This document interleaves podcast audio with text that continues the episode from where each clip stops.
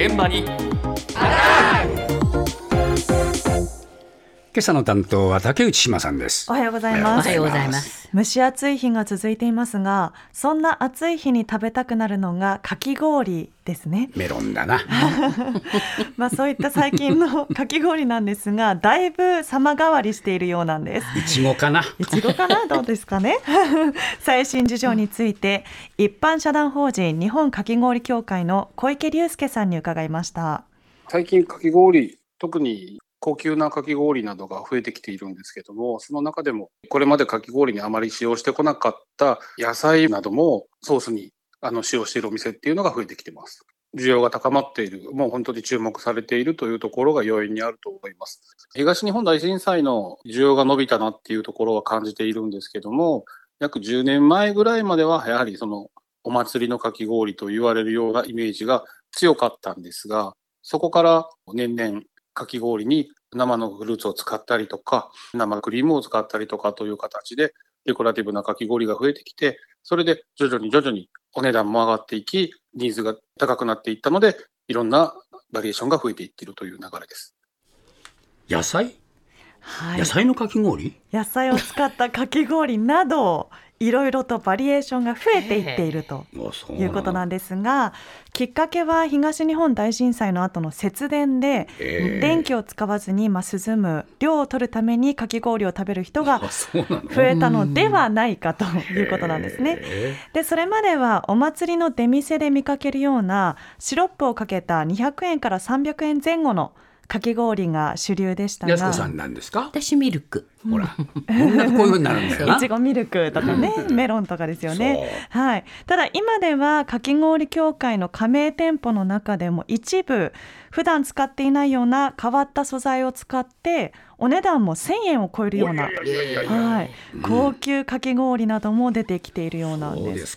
はい、で今年はですねあの例年7月8月あたりが一番忙しくなるというかき氷屋さんなんですが今年は特に6月からもう暑かった30度からなはいうん。本当に、ね、30度を超える日が多かったので、どこのかき氷屋さんも前倒しになっているとそうだね。いうことで、ええ。まあ、この温暖化も夏のかき氷の需要の高まりの要因の一つではないかというお話が、ね。はい、小池さんからありました。はい。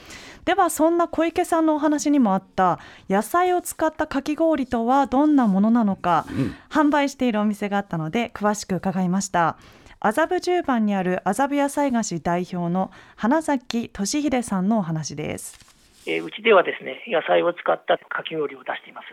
現在やってるのはですね、ミニトマト、それからほおずきのかき氷、それからセロリのかき氷、あとほうれん草と抹茶のかき氷の4種類です。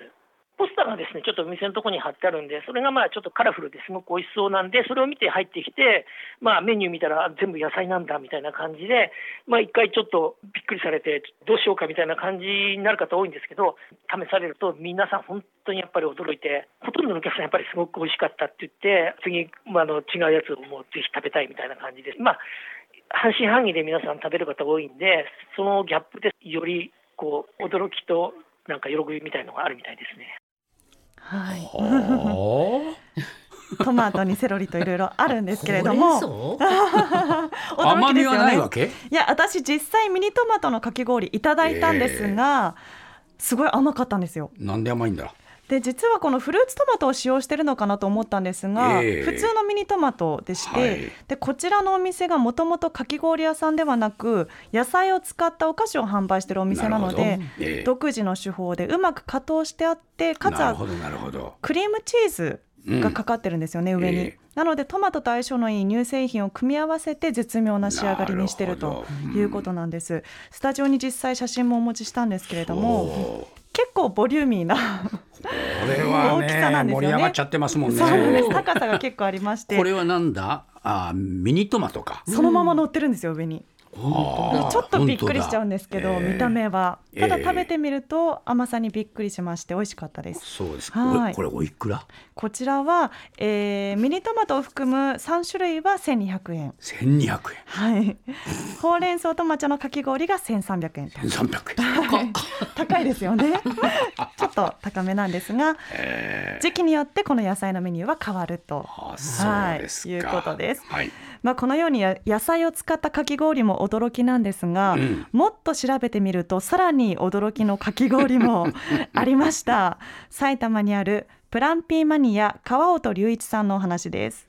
冷やし中華のかき氷、まあ、うちやってるんですけども、まあ、始めたきっかけというのは、夏といえば、まあ、冷やし中華っていう、勝手な自分の想像なんですけども、冷やし中華始めましたってよくあるんですけど、まあ、遊び心をちょっと取り入れたメニューを開発しましたね。具材が、まあ、冷やし中華と同じで、まあ、ハム、鶏肉と、えー、きゅうり、トマト、あと卵ですね。あと、刻み海苔。中央に、あの、生麺じゃないんですけども、揚げた食感を生かした揚げ麺をちょっと上に乗せてまして、食べていくうちに中にクリームチーズ、それと紅生姜ですね。味がこう味変できるような構成になってます。食べられる方はすごくあの、いろいろかき氷を回ってる方とか、えーちょっとマニアな方が結構多いんですけども、見た感じすごく反響はいい感じですね。マニア向きそうか。なんですこちらも実際あのあの写真がここにあるけどはい、ね。写真をねお持ちしました確かに麺みたいな麺がものが乗って乗っかってて、。はい海苔が乗っかってて。はいきゅうりもある。うんそうなんです具材がねまあね、冷やし中華みたいなもんだよな。そうですよね。本当にあの具材がどさっと氷の上に乗ってるという形で見た目がかなり斬新で 食べる前に汗をかいちゃったんですが。意外とこのミルク氷とごまだれの相性が良くて、あ、そうですか。はい。ええ。まあ、甘じょっぱいというかなんか不思議な感覚がする かき氷でした、えーはい。そうですか。でこおでお値段いくらこれ？お値段が1600円いや、です。だんだん高くなってきてるんだ。そうなんですよね、ねまあ、少しお高めですがひと少夏しじゃないで 相当お高めだよ。かなりお高めですね、えまあ、ただひと夏の思い出にはいいかもしれませんね、まあ話の種そうですね